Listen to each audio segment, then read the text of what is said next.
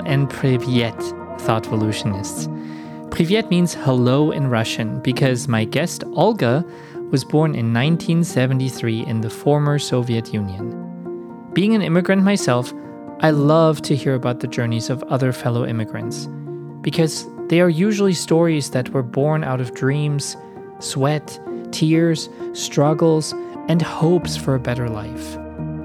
Imagine packing up your entire world, your culture, your language, even, everything you know. Picture yourself saying goodbye to your loved ones without the certainty of seeing them again anytime soon. Imagine giving up your favorite foods, the street you grew up in, the place you've been calling home all your life. Can you see the sacrifice immigrants make every single day to start a brand new life right here in the US of A? I love living here, but coming to America is not an easy thing to do. And I think many people out there forget that there's a big financial, emotional, and personal price tag for those coming to live in this wonderful country, with all of its opportunities, privileges, and especially the freedoms we unfortunately take for granted all too often. For some, immigrants have become a scapegoat for everything that's wrong, even though most of those complaining about the influx of foreigners come from a line of immigrants themselves. Olga will not only tell us the gripping tale of a Russian girl with a hunger for a better life and the freedom to live in peace, she will also speak to us about joining the US Navy and doing her part as an immigrant to keep this beautiful country free and safe for all of us.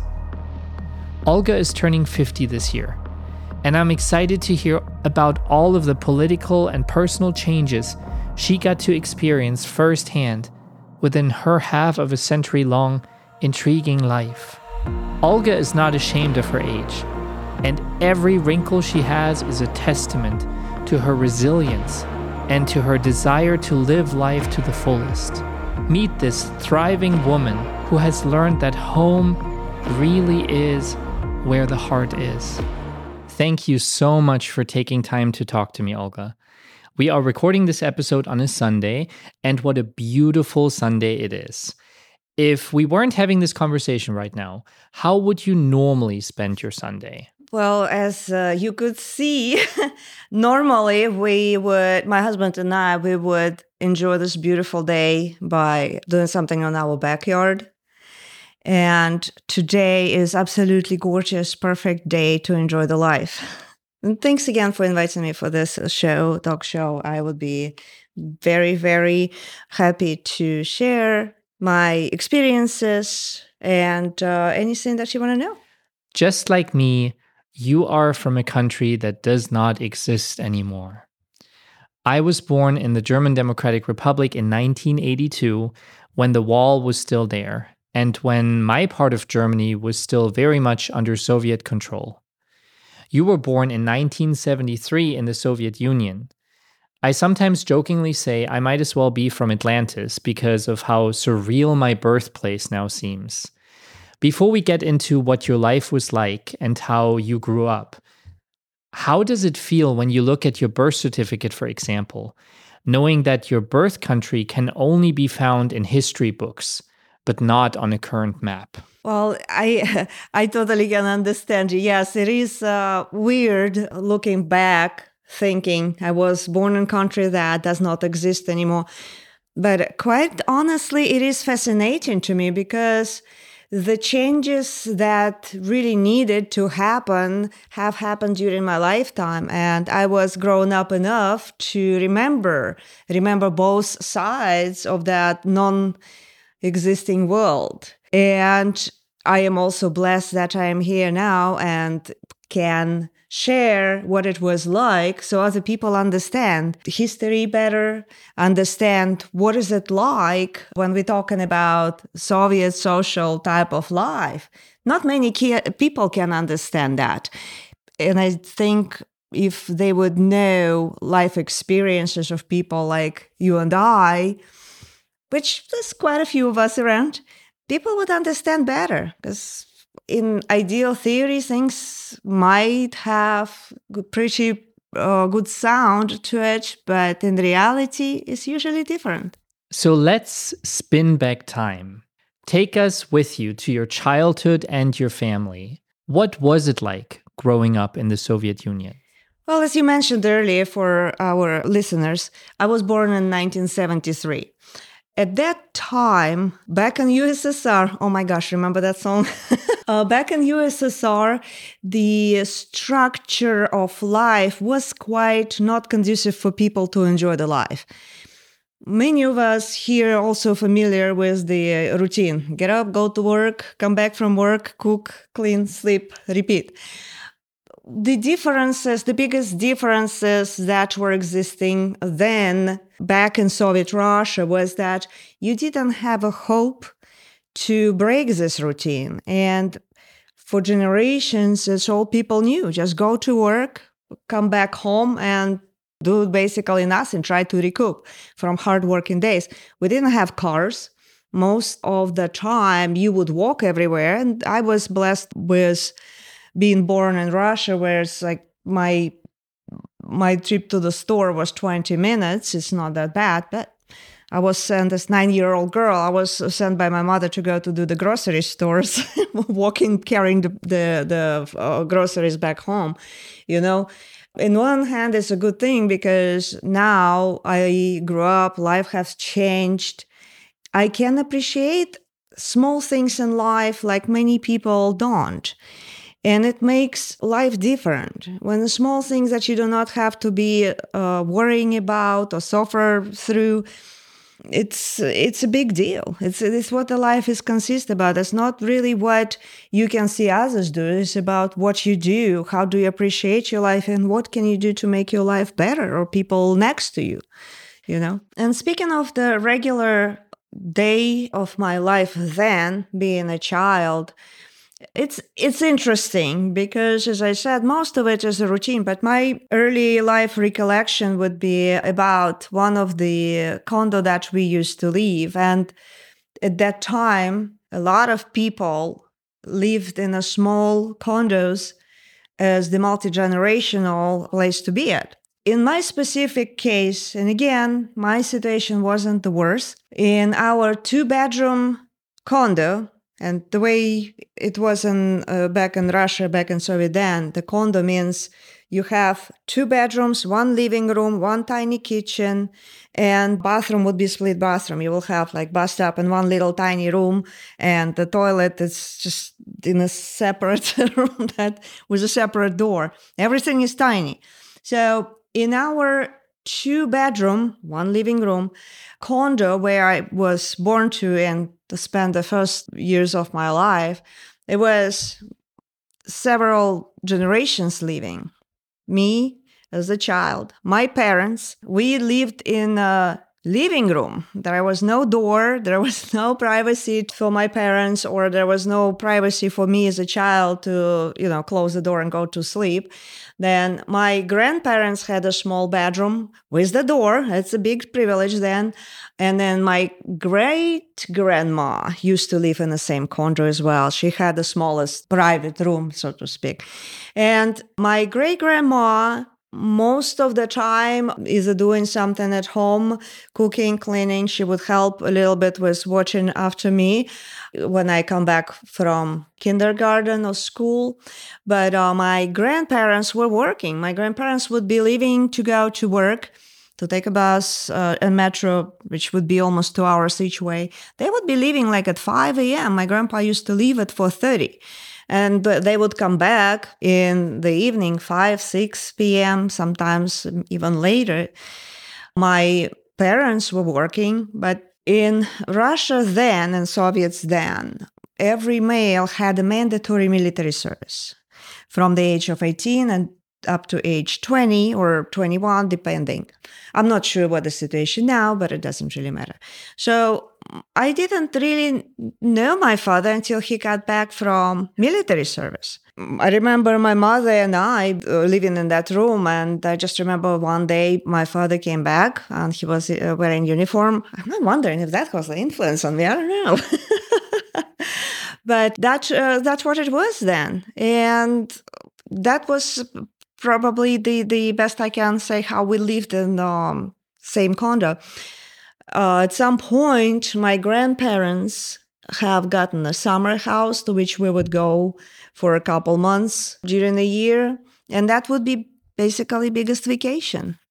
You mentioned that you were very privileged compared to other people during that time. What would life have been like for a poor person, for somebody who did not enjoy the same privileges that you got to enjoy? Well, as I mentioned, my family was in a pretty good uh, situation. We had two bedrooms condo we lived in, but not everybody was that that lucky. Although there was very little privacy in that condo for any one of us there was people who would have even worse case scenario than, than ours. There could be three generations living in the same room.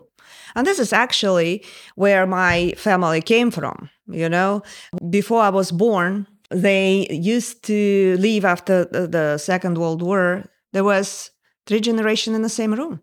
You know, many people that didn't have nice living arrangements were suffering through whatever they they they had uh, alcoholism is, was very high uh, back in Russia because total hopelessness was the theme of life, you know, and for majority of the people, there was no way out of it.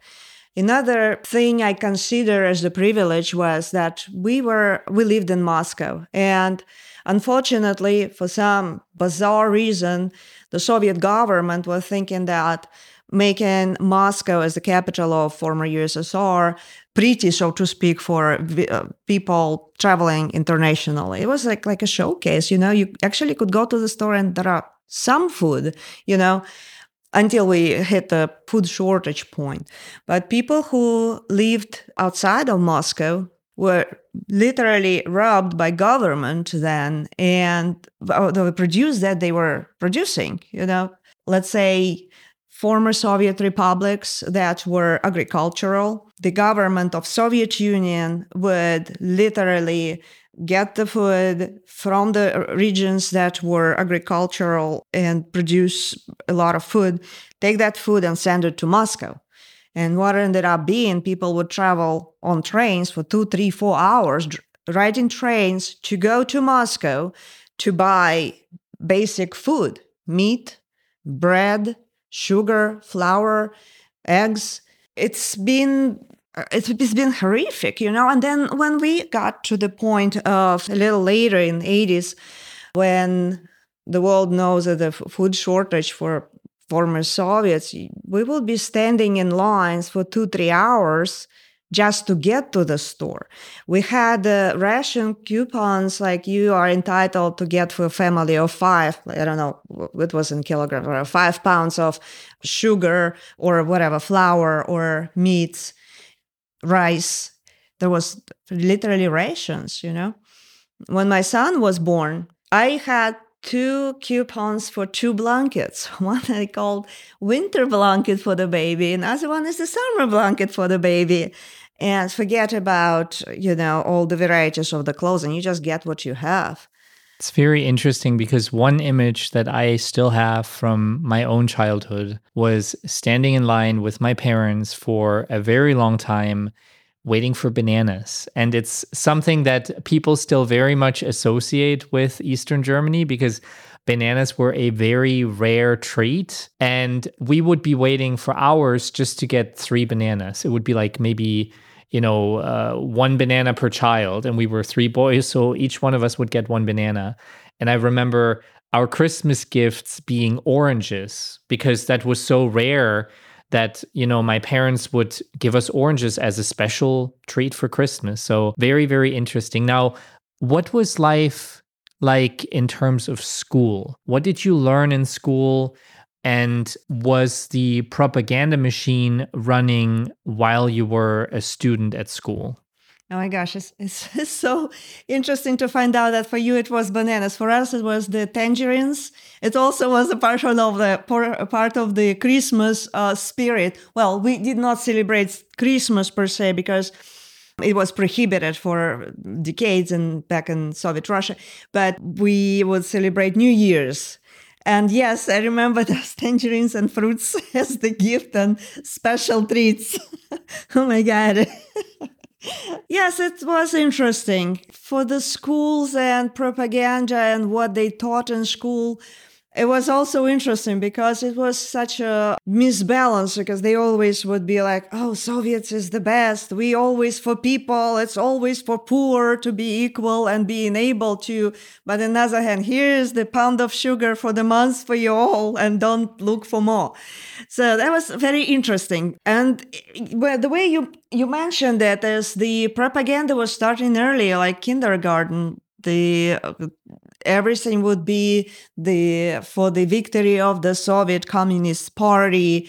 The personal life doesn't matter. Only the success of the Communist Party would make the you know make sense to focus on because that is the success. You played your part. Eh, nobody care like what's going on in the houses, you know, and in, in families. I guess it's difficult to go back to understand it from my perspective now because I was very young and that has been um, a few decades ago. but uh, when we go, used to go to kindergarten, like you go up to six years, right? And then se- seven years old, you go into elementary school. At that time, we had 10 year education, right? So the first grade of the school in elementary school, what you, we would do, uh, first of all, we have to wear uniform. The uniforms were mandated by government, certain regulations. This was very strict, right? There's no personality allowed back in that school. Within the few first few months, the young kids would become what we call октябренок. So it's just in a, that's interesting name, kind of sweet for kids, I guess. But it's b- basically first integration into the political party of the, the Communist Party, first step, first level. You really, as a kid, you, you don't need to do anything, but they're not gonna give you that the little, little uh, pin, and you're going to add something to your uniform to look you know, patriotic, of course. Obviously, they will be accentuating all the government holidays. Well, I guess it's, I can't even think of any analogy, you know, like uh, when the October Revolution of 1917 happened, that would be a big, big day celebrated by whole country. And obviously, for the little kids, they would make it like a big celebration to remember, you know. Then you grow a little older, a few grades later, you have to be a good student. Well, actually, they would say you have to be a good student and you have to, you know, have certain achievements and so on and so forth. But in reality, you are like, if you do not become like, like next, taking the next step, I think it was called komsomolets Oh my gosh, I hope I pronounce it right. If somebody listens to me from, from that air, please forgive my pronunciation, but I think that's how it's called. so, for that point, and you cannot really get away from it, except if you're really gonna try to jump out of the, you know, small window on the first levels just not to be part of it, which, yes, been there, done that.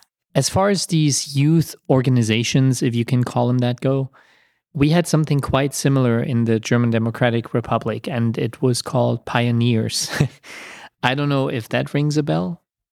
I, I think I remember the, and thank you for reminding actually, the proper word. So we had like three different stages of indoctrination for young kids. One was that Actibrionic, that the first few years of schooling. Then we went to, so to speak, middle school. That would be pioneer. That's what it was. And thanks again. it's just so so awesome. You remember words like that? Oh my God.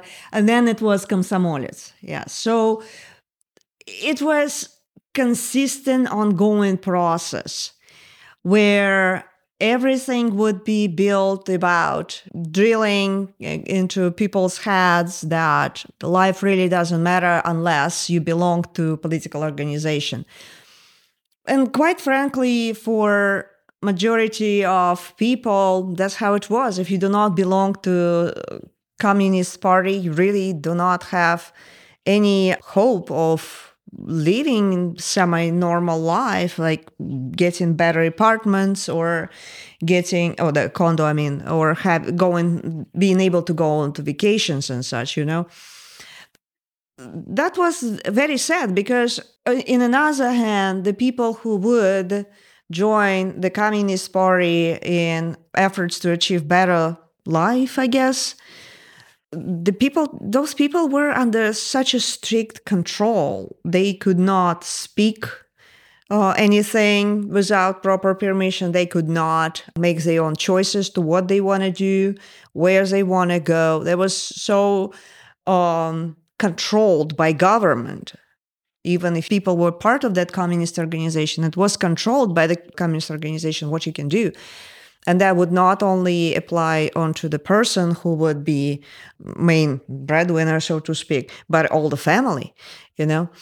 Another thing we want to understand back in the ussr even at the times that i was growing up the man was the head of the family and women really didn't have an opportunity as much although it was still promoted like women have like empowered we can go to the factory do awesome things. But hey i mean standing in front of the desk the, the working machine for 12 hours that was the empowerment you know? I the last year of high school i was looking at the different colleges and universities that i would like to consider what i want to do after school and one of the places I went was international relationships. And I just wanted to see what programs they have. How do you go about it? Because to me, uh, I was just, uh, you know, researching, looking around, see what else I can do in my life when I grow up. And even the first visit to that place, I was told, You're a woman, you don't have money, you do not know people. We are not going to take you even just because you're a woman. And I was 16, I guess, at that time. So that's very interesting approach they were taking. so was it for everybody? No, not for everybody. If you were, if I would have a parents who would be in a higher levels of communist organization, I probably would have better success. But being a woman then would still allow me to go only to a certain level. Would if I would have money, I probably would be in a little bit better situation. But again, there was limitations just because I was a woman. Was it the worst thing in my life? Probably not, because quite frankly, that was a really serious reality check.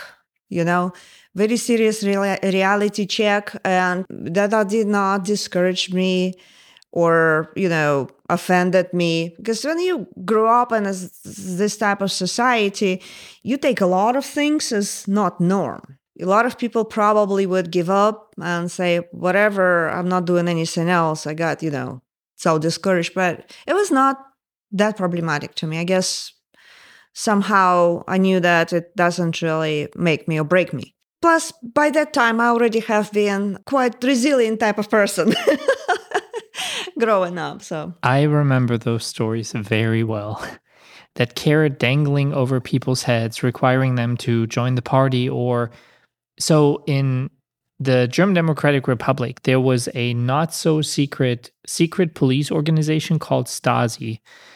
And they would require people to spy on their fellow citizens, often even on their loved ones, in order to, for example, be permitted to go to university or to get their vacation requests approved or receive other forms of preferential treatment. For those who are interested, there's a really good movie about this called The Lives of Others. Check it out. It might make your head spin a little bit, but that was the reality then. And after the wall came down, people would be allowed to request their Stasi file, and almost every person had one. And they would find out that some of their closest friends, sometimes even their spouses, were placed in their lives by the Stasi organization for the purpose of gaining intel about them and their potential anti government activities. I realize even talking about it how dystopian that must seem for anyone who did not experience it, but this really happened. Did something similar exist in the Soviet Union or later in Russia? And was that perhaps part of the reason you decided to move to the US? So, how, when, and why did you make the decision to move to America? And was it a risky process for you then? what was leading to my decision to move? Well, at that time, I was I was married and I already had my child back in back in Russia. And after the Soviet Union fell apart, there were a lot of changes, and a lot of people know it as perestroika. but there was a lot of changes that was giving hope to a lot of people. As an example, when I finished high school, a lot of my friends went to uh, college, as you know, it was uh, meant to be for generations, the right thing to do. Well, what what I did, one of the first things, I was one of the first business owners. Even yes, at the age of seventeen, yes, I did. Uncommon, so to speak, for somebody young. There was a lot of hopes for better and it was bumpy ride. It's still a lot of things that were absolutely unpredictable and understandable. And people were told that, hey, we don't have that communist party watching over you anymore. Actually, I'm going to sidetrack just for a second. The last year of my high school, our history teacher, for the first half of the year, she said, we're going to relearn the history can you imagine? Like September 1st is the day, right? We have a, a, history teacher. She sits us up at the class and she says, Remember what we have learned about Soviet history last year? I'm like, yeah, the, the Marxism theory, Leninism theory. Yes, we do remember that. And actually, yes, I do know what the Marxism is about and the Communist uh, Party is uh, supposed to be ideally and what is reality. So, anyway, she sits us up and said, forget it. I'm like, what? Forget that. So, for the first half of this year, we're going to be relearning the history of the 20th uh, century of uh, Russia. And for the ha- second half of the year, we're going to be learning what we were supposed to be learning this year. Whoa. So, anyway, there's a big change, right? A lot of things happened since then. It was not the Soviet Russia anymore, but it's still a very weird place to be at. I'll tell you another example. Not easy thing to do. Inflation at that time was skyrocketing, okay? And then whatever was uh, costing one ruble then it become thousand rubles, you know? Try to keep up with that inflation within a few years. So what they did, the government said, we're gonna do what called denomination, like cutting few zeros at the end, right? And say, don't worry about it. Your money are your money. Nobody going to take your money. We're just changing a little bit of a zeros, amount of zeros after the first number, right? So, and I remember as of right now, people obviously concerned and scared because this is the life savings, you know? There was no like investment in a stocks or market or real estate or gold. It was not like that. People didn't have money to do so, you know? Like try to live for $80 a month as your pension fund.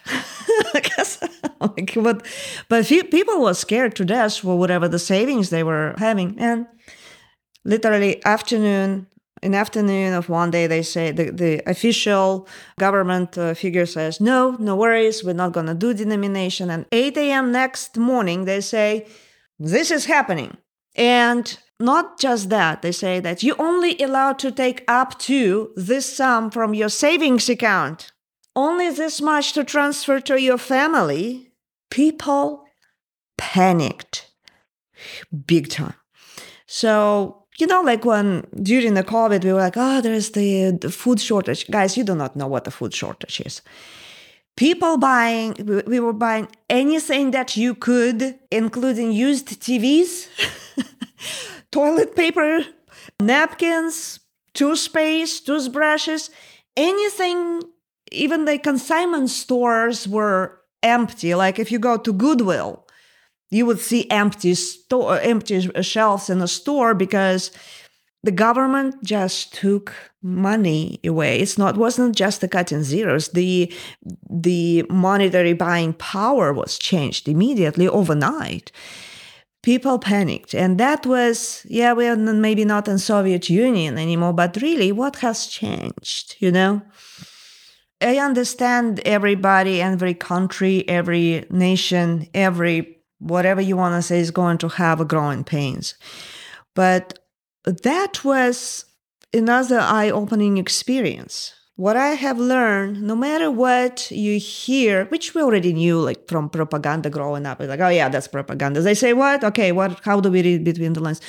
But what was happening at that time, we start learning more about what actually happens. We were exposed significantly more to reality of corruption, the level of corruption of Soviets then. We were more informed on the horrific crime rates. We were informed more, you know, like maybe not to the Facebook level, obviously, but you know now what happened between the mafias trying to deal the territory that they're in. And that was one of the three big events that happened in my life, why I have decided to consider to change my life.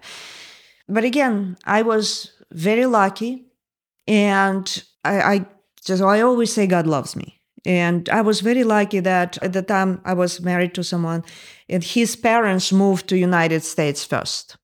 I don't want to go into details why what happened, whatever it is, but my in-laws then moved to United States and they were like, hey guys, you need to move here. And I already had a business for their friends, you know, family, my style of life my child was born there and i was already like trying to set it up to where he would be in a better uh, schools. Yes i had to pay to the kindergarten for my three year old child to be in a better class you know? So with the amount of crime in addition to everything else there was three big events that really made me say okay i'm going. I'm taking chance one of the things was I used to have a kiosk, the retail kiosk, and it was a big building with a lot of like a little retail shops in it. Uh, so two big mafia groups were trying to, so to speak, divide the territory. Yes, it was in Moscow. It was not anywhere in a, in a you know, and we lived in pretty safe, good, nice, clean neighborhood. But those two mafia groups could not figure out who's controlling what.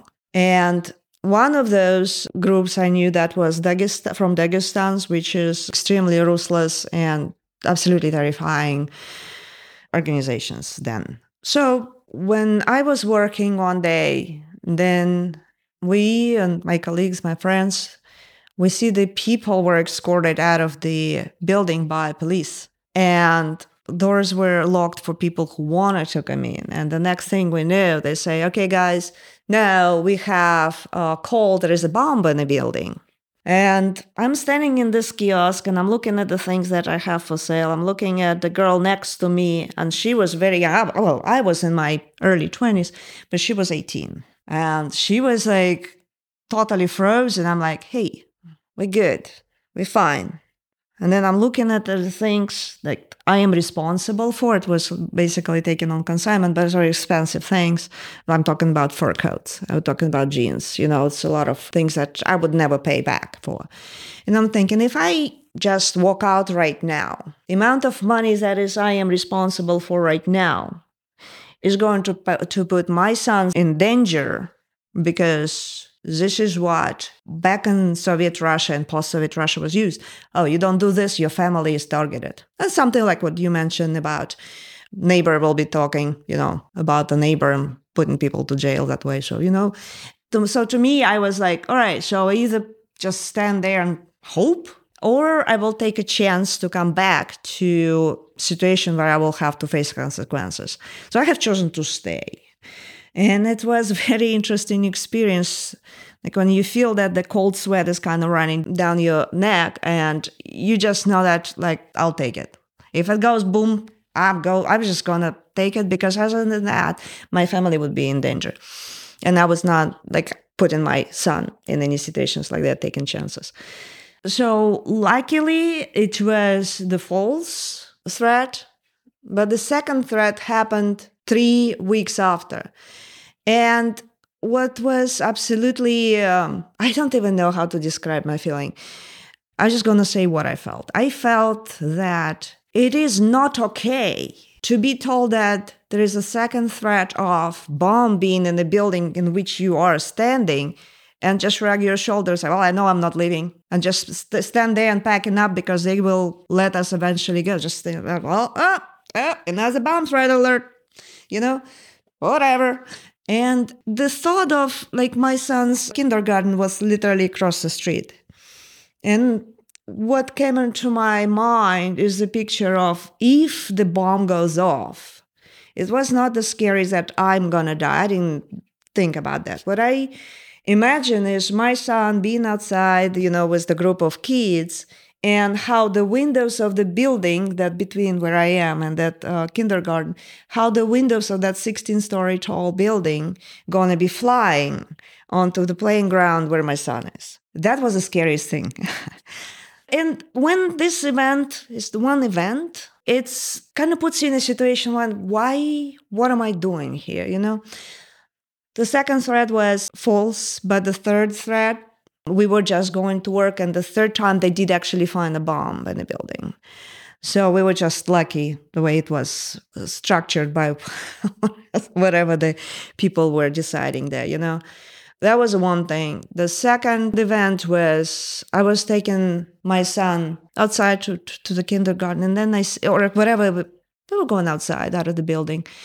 And i saw a little boy eight years old one of our neighbor's kids running towards the house, towards the building. Like I never seen kids running before. And then I see the grown-up man chasing him.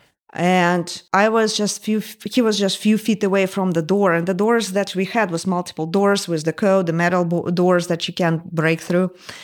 Yes, that's normal living was then. But you know, I'm standing there and I then was, I hold my son's hand and I see the boy running. And I knew that he's the son of entrepreneur who's also was Jewish, which has always been an issue for a lot of, you know, communist organizations and other political issues.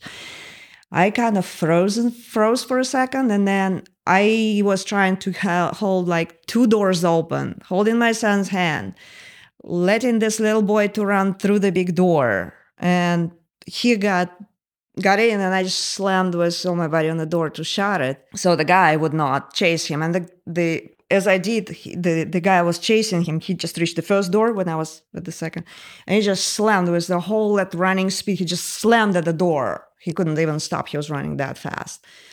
And I'm like, oh, we probably need to think a little bit better about my in laws then saying, hey, guys, you're going to be better in, in the United States. And the third thing was when the kid from the next building, from first grader, he never came back from school. And my son was supposed to start school soon. I'm like, no, no, that's it. That's it. That's, I mean, God tells me that this is the three signs. If you don't listen, you know. I mean, so this is this is how my decision was, and I'm not even telling you when I I actually sm- small things small things like when I couldn't go home because uh, I was trying to go home after work and there was people walking like uh, which is it following you like stalker? But um I've been like doing like an hour of walking around this store that store I noticed somebody not just uh, follow me. So I was trying to not to go towards the house. I literally had to call one of my friends who was a sheriff and I listened. Any any of you guys nearby I'm I've been followed for an hour and a half. I can't go home so he was like, hold up, like go there, I'll send somebody. I'm like, okay, cool. But I was lucky. Again, I just was lucky I knew people, you know. I had another thing when also also after work I had somebody I was talking to somebody, we had a meeting, business meeting, and then somebody runs in, sits in front of you at the table, talks to the person I'm talking to in different language, and then he like just shows me that he has a gun, meaning like keep quiet. I'm like, oh hey, how you doing? And I see the, the police coming in. I'm like, oh, what can I do? I cannot do anything, you know. Like you just have to sit there, continue sipping on your cup of coffee, and pretend that everything is all right. When somebody says you're gonna speak, you're gonna die, and that's not not how you want to live. And this is already post-Soviet, you know. I can't even imagine how it was before. Car chase is not fun thing to be in a car I experienced that then, this time, again, being a passenger. You know, when we were trying to do business, it was either a criminal, either it was bureaucracy or it was some kind of other things that I do not know of. And so to me, I gotten to the point like I remember when my grandparents who lived through 20s and 30s and 40s and so on and so forth were not even like they didn't even talk about how my grandparents and great grandparents disappeared. You know they my grandfather my my grandpa was whispering in 80s saying that he really doesn't want to talk about what happened to his father and why. He was whispering you know? And to me when i kind of look at all of that i'm like i didn't get afraid and i'm afraid it was i, I think it was more like self-preservation you know just if you freak out you you done. I didn't even get scared you know for any of that like normal person was that was not normal. I didn't want my son to grow up like that. So to me when i said all right fine um i sign a paper let apply, let's apply and see what happens. So my myself my ex-husband uh, his grandmother and my son we were just lucky and we got okay from american government. Yes you can come in. I just really didn't didn't look back i guess to a lot of people a lot of uh, i know a lot of people from former soviet union would go back to visit their family and so on and so forth but to me, it was like I could not have that emotional ties to my past place of birth. You know, I didn't have that much of a very strong relationship with the family members by then. Many people have died as well, but by the age, whatever it is. So I didn't have much of family. I had friends, but not that many. And I kept uh, in touch with them for a while. But it was, I do not turn around. If it's time to go, sometimes it's time to go. And to me, going back to missing place you were born, which is where your history is, you know, it was not like that. I also truly believe that the places, governments, nationalities, whatever else we identify ourselves with, it's really not relevant. We all live on this planet, and I felt that I am I live on this planet that we call Earth, you know, in many languages, and there are many other names to this planet, you know. So to me, I am a human being. There are humans around me, and I don't care what you call me. I was born on planet Earth. This is my home. Russia, whatever, Japan, I don't care.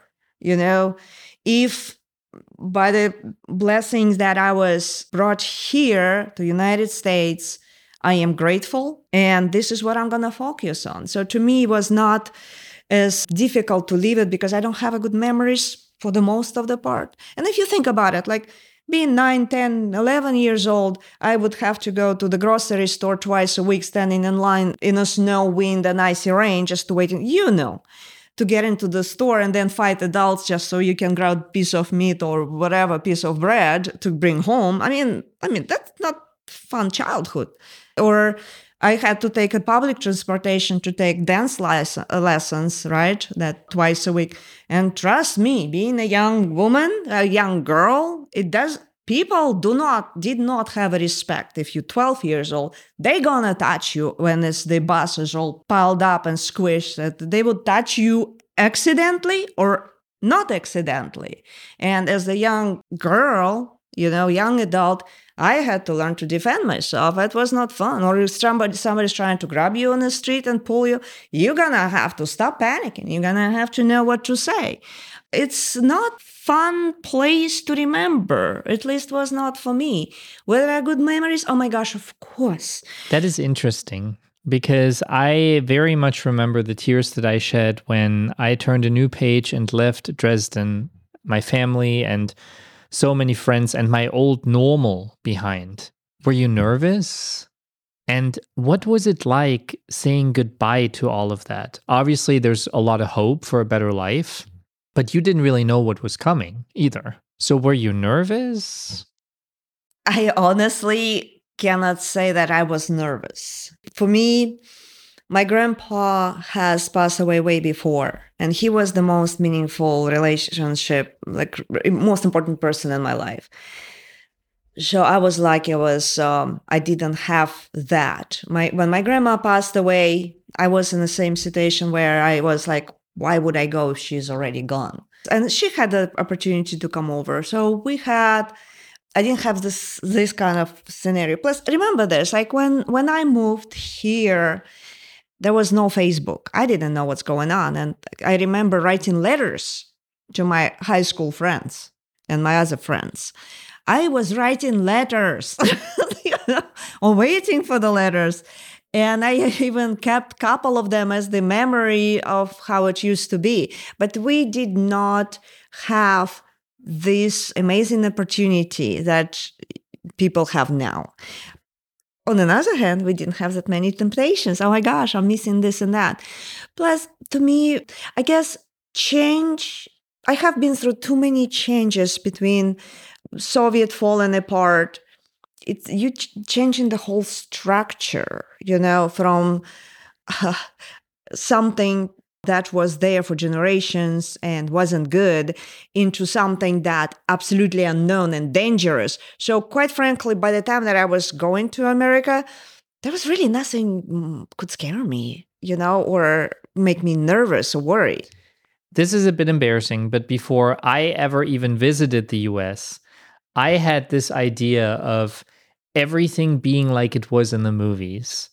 I thought I would run into celebrities at every corner, that everyone was just always so very happy, and that there really were no hardships or struggles here. In retrospect, that's of course a little naive to say the least. What did you think America was going to be like? And what was it actually like when you arrived? Oh my God. Um, I guess I wasn't that lucky. remember I grew up on uh, pirated copies of Terminator, Aliens, and obviously Rambo. so to me, I do not know what to expect. I, at the same time, I, I kind of knew what propaganda was, uh, which was telling everybody that America is a bad place to be at when, when I was growing up, you know. So I didn't have any expectations. I kind of had all right, it's one of those you just close your eyes and you jump to swim. Didn't have broken expectations for sure. It's actually turned out much better than I expected. Do you remember some of your first impressions, some of your first steps in America, some of the first things that you did when you arrived in this country? I think one of the most amusing things was me moving from Russia, Moscow, where we have winter typically from October to March. First thing was absolutely amusing that it was January. I moved here in January 25th, right? It was January. I moved from Russia. And in two weeks after I moved here, it was so so nice outside. It was the mm-hmm. sunshine. It was the birds singing, and I am stepping out of the house in a t-shirt. It was oh my god, what's happening? And then three weeks later, it was snow. we used to. The first place I lived was the DC area. Virginia side, Northern Virginia. So I guess the weather, weather was absolutely not understandable to me. But there's a lot of funny things, especially when you don't speak English. I did take some classes, but I was studying English that was offered by Russian teacher that was taught to teach British English. Oh my God, doesn't work in Northern Virginia. Tell us about the life you then began to build. I know you joined the US Navy. How did that happen? Well, joining Navy did not happen right away. It took me a while. When I moved to United States, I had to learn a lot about states and myself as well. It was a very interesting journey, a lot of mistakes, a lot of successes, and a lot of uh, adaptation that I had to go through. I had to make decisions on who do I want to like surround myself with. I have gotten the new career. Uh, I started doing dental assisting. I have developed a circle of friends. I had to learn who I am in a totally different environment. with all the turbulences in my past of systems, careers, life situations. It was not that difficult. It was very different though. At the same time, I had separated and divorced my ex-husband with whom I mm, moved to United States. We've been together, I guess, nine years, for total of nine years from back from USSR, you know. But it just didn't work because uh, I know for many people, moving to another country was final catalyst on if your relationship would work or would not. So that was a big challenge for me as well, especially the fact that I didn't really have a family here. So before I joined the military, I had learned few things about my life around me, myself, and such. Plus, I was in a situation where my son was already going in a high school, and I had to wait for him to finish high school before I would join the military because if I would do it then, I would have to give up the custody of my son, and that was not something that I would choose over, you know, for my my wants, or you know. But it was it was a process. It was a uh, interesting process of getting ready for the military. What motivated you to join the military, especially the military of a quote unquote foreign country for you as an immigrant? It's thank you so much. It's a very interesting question. There are several things actually led to it. On one hand, when I was a very young girl, you know, as I said before, like the whole environment that I grew up in kind of helped me to build quite strong character.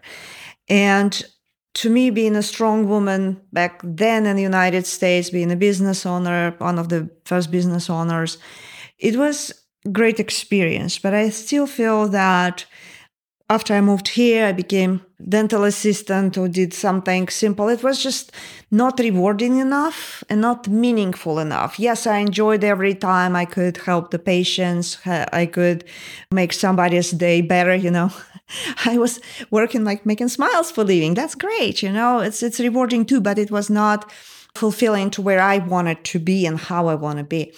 At the same time, for some reason I just wanted to to experience more challenging, I guess, professions that usually not even were available for women back back in Soviets, you know as I said, remember I was mentioning like I couldn't even get into the college. I mean, being the police officer or firefighter was not really something that the girls were ra- raised to be. You know, my I remember my grandma and my mother they were trying to help me to learn to play with the dolls and you know build whatever the girly stuff, which it wasn't me. My grandpa, on the other hand, always was like, "Hey, let's build that." We would be building the train out of chairs and the the the houses out of the chairs and the tables, you know. So I was a tomboy all the time.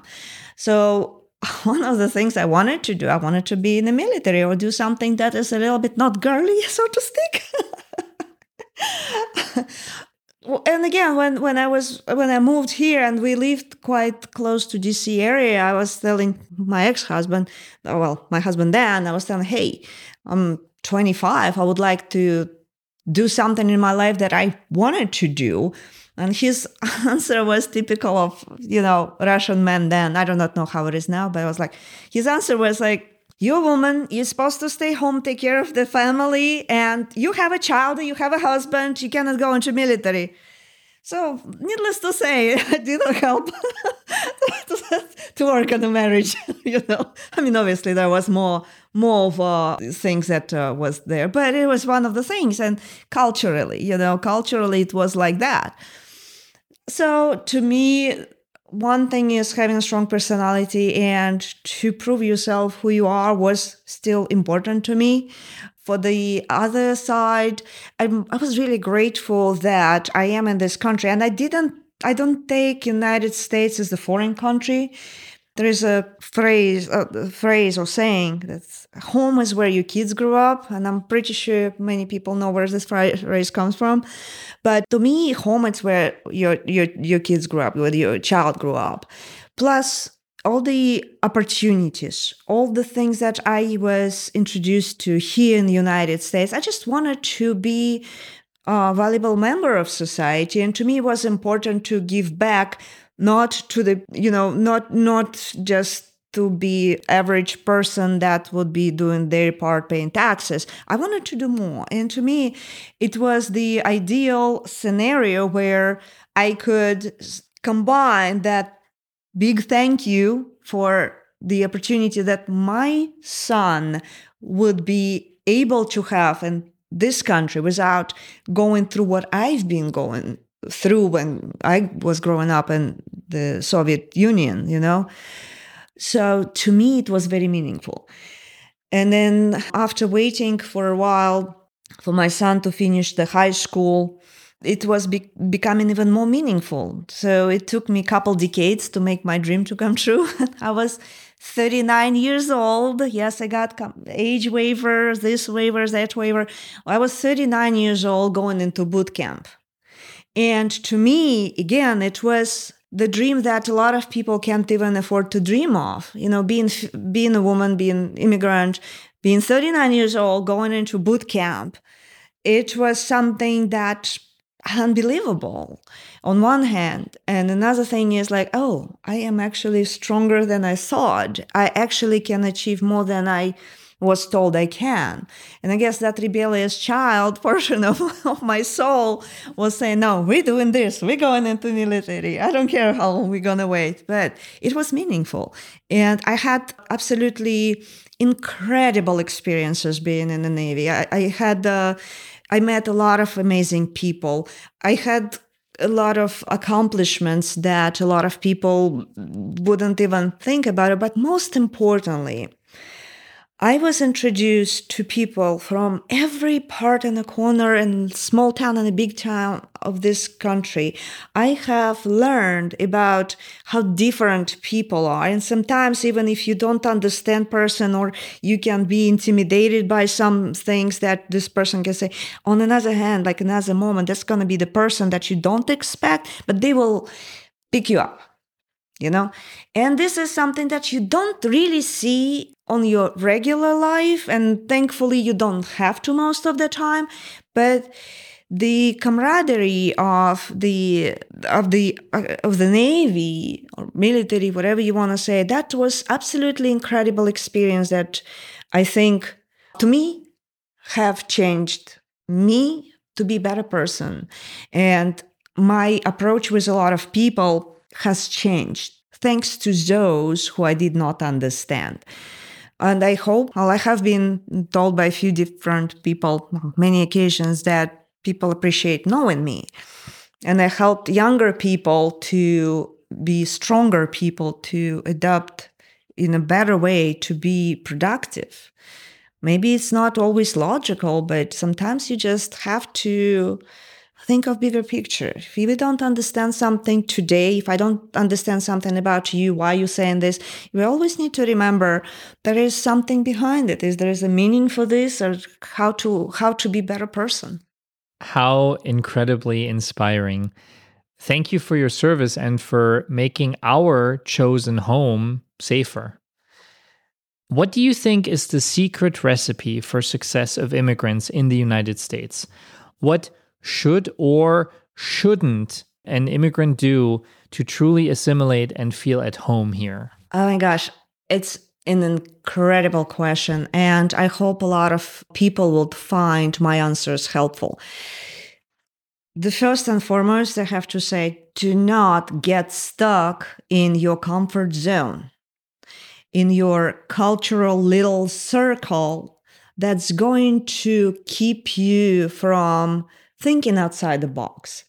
There is a difference between having healthy connections and relationships to your culture, to your friends that you share your culture with. And it's totally different when you get stuck doing the same thing that you actually try to move away from. What is the point? I understand we all have different abilities and opportunities. Obviously, my situation is going to be different from many other people. I don't expect women get up and go to military at the age of like approaching 40s. No, that's more of an exception, crazy me, and I love it. But I understand there's uh, other people who would never have this opportunity for the obligations they have chosen to take care of. Moms who sacrifice their dreams to raise the kids and to be a supportive wife. It's an incredible and very difficult job, the mission they have chosen. But at the same time, there is something that needs to be for the soul of a person who have chosen to change the pattern. We choose to move for the purpose of get something better or get something different or give something different either to a family or loved ones or to the world.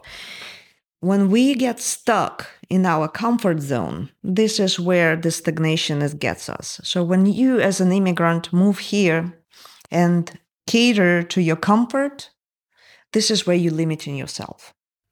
Thinking of outside of box is difficult for anybody, immigrant or just moving from one culture to another. And what I'm talking about a, a, culture, I am meaning even moving from one state to another state. And I gotta be honest with you, moving from Northern Virginia to South Carolina, oh my God, I had a cultural shock. I had to think to slow my speech uh, speech patterns down. I needed to slow down. The same way I had to learn to speak English when I moved to America, and that was a choice. I had to learn to create better future for my son, for myself, and by the love of God, there is a curiosity. We all have a curiosity. What is around the corner? What about across the street? Don't limit yourself. As an immigrant, we should not limit yourself to what we understand. Well, at least start picking around the corner. What is outside of this box? And that helps tremendously. It helps you to bring the friends into your life that you didn't think of. It helps you to learn about things around you that you couldn't think of. Why people go to Hawaii, for example? It's not just for status. A lot of people just want to know what's there. And it's interestingly though, like uh, when I was very young, I think I was 15 years old. The first thing that I wanted to do, because I used to read a lot, I wanted to see Texas. I was curious about Texas. I want to learn about Cherokee. I did. I do not know. I was reading the books. Okay, don't don't don't don't ask me. I wouldn't remember. It's been too long. I wanted to visit Alaska because I was reading the books Jack of Jack London. I want to see what it is. You know, even though it is a part of heritage. But the funniest thing, there was a day when I woken up and I was already in the military. And I realized something.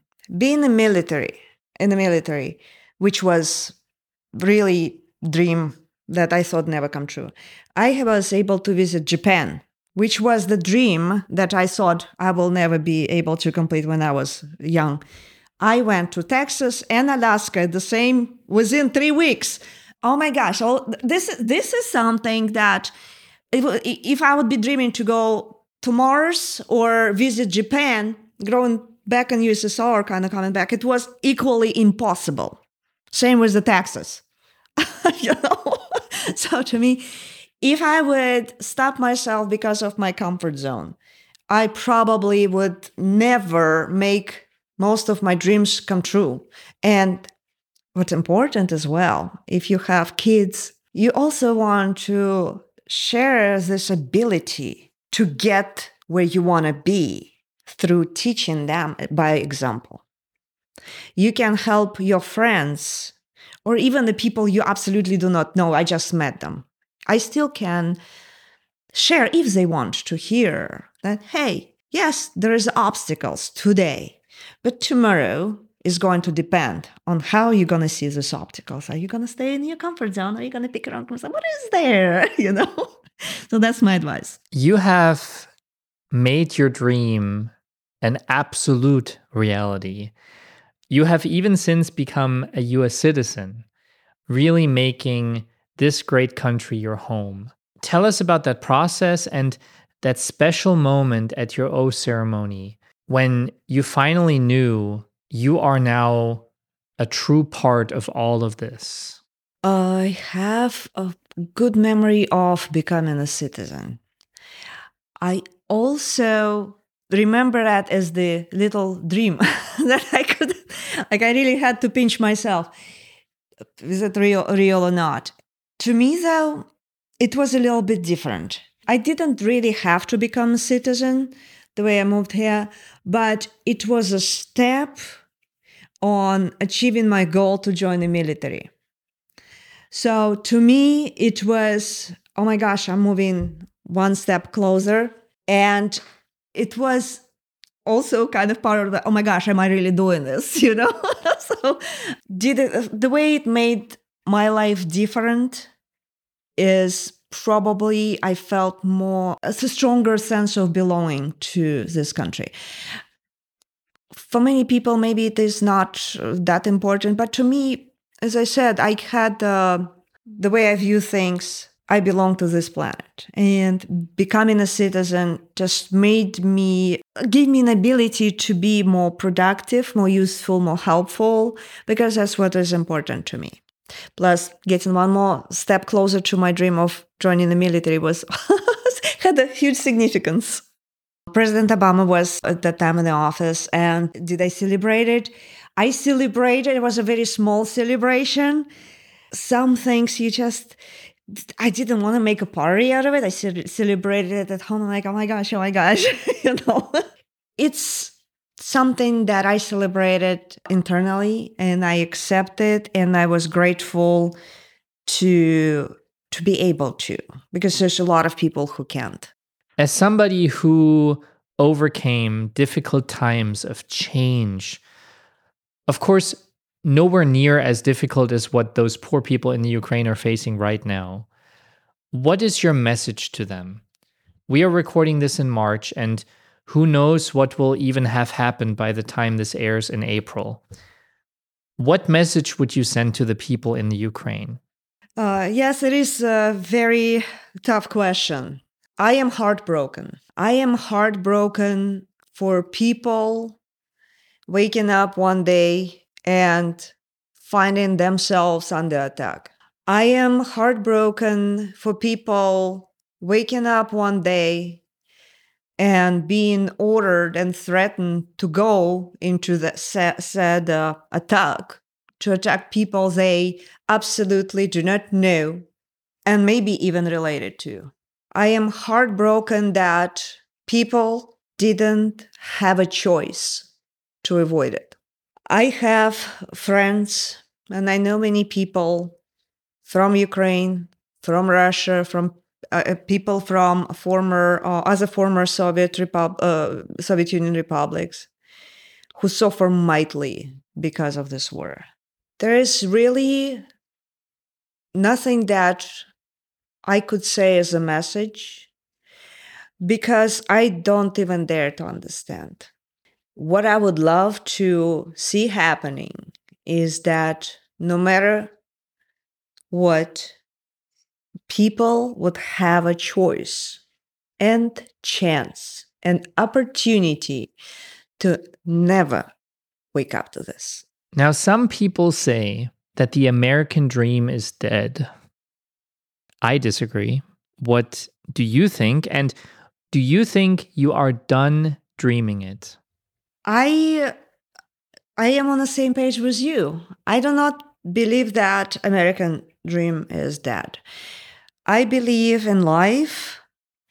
We are, uh, we can choose if we want to dream or not. We can choose if we want to make a steps to make this dream possible. And we can choose if we willing to do to make those steps to make our dreams to come true. Thank you so much, Olga. I think this is a a nice closing statement. So from one immigrant to another, I love your encouraging, inspiring, and empowering story. If any of our listeners would like to ask some more questions, would you be willing to sit down with me again to do a follow up interview? Absolutely. I will be very, very happy to answer questions, maybe to help somebody to make their dream come true. And it's always pleasure talking to you. Absolutely love uh, listening to your thoughts. Thank you. Thoughtvolutionists, what a great journey this has been. Could you picture yourself leaving the place you currently call home to have a fresh start someplace else? Where would that be?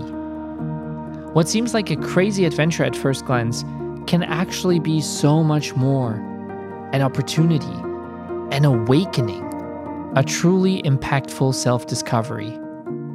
Can you imagine immersing yourself in a completely new and foreign culture, language, society? And what can you bring to the table to add to another country, to strengthen it, to make it more diverse, perhaps even a little better than it was before? Immigrants around the world sacrifice something, give up a little of themselves to not only try and belong somewhere. There lies a lot of beauty in somebody growing roots in unexpected places, becoming friends with somebody they would have never met if it weren't for this insatiable curiosity, this desire to know what it's really like living somewhere else. Perhaps you feel inspired to start doing a little research. Pull out those roots and see if they have the capacity to be stuck in a different kind of soil, someplace else. We're all richer for what we can learn from people who are not a cookie cutter copy of our own identity, history, background. I personally love our immigrant communities around the world. Perhaps you are an immigrant and you're listening right now. If you would like to share your own story, please contact me. Also, contact me if you're not an immigrant and have a story to tell, because everyone is welcome here. And I mean that with all my heart. To contact our show, please check out thoughtvolutionpodcast.com. That's thoughtvolutionpodcast.com. Leave us a voicemail message by calling 864 501 5033.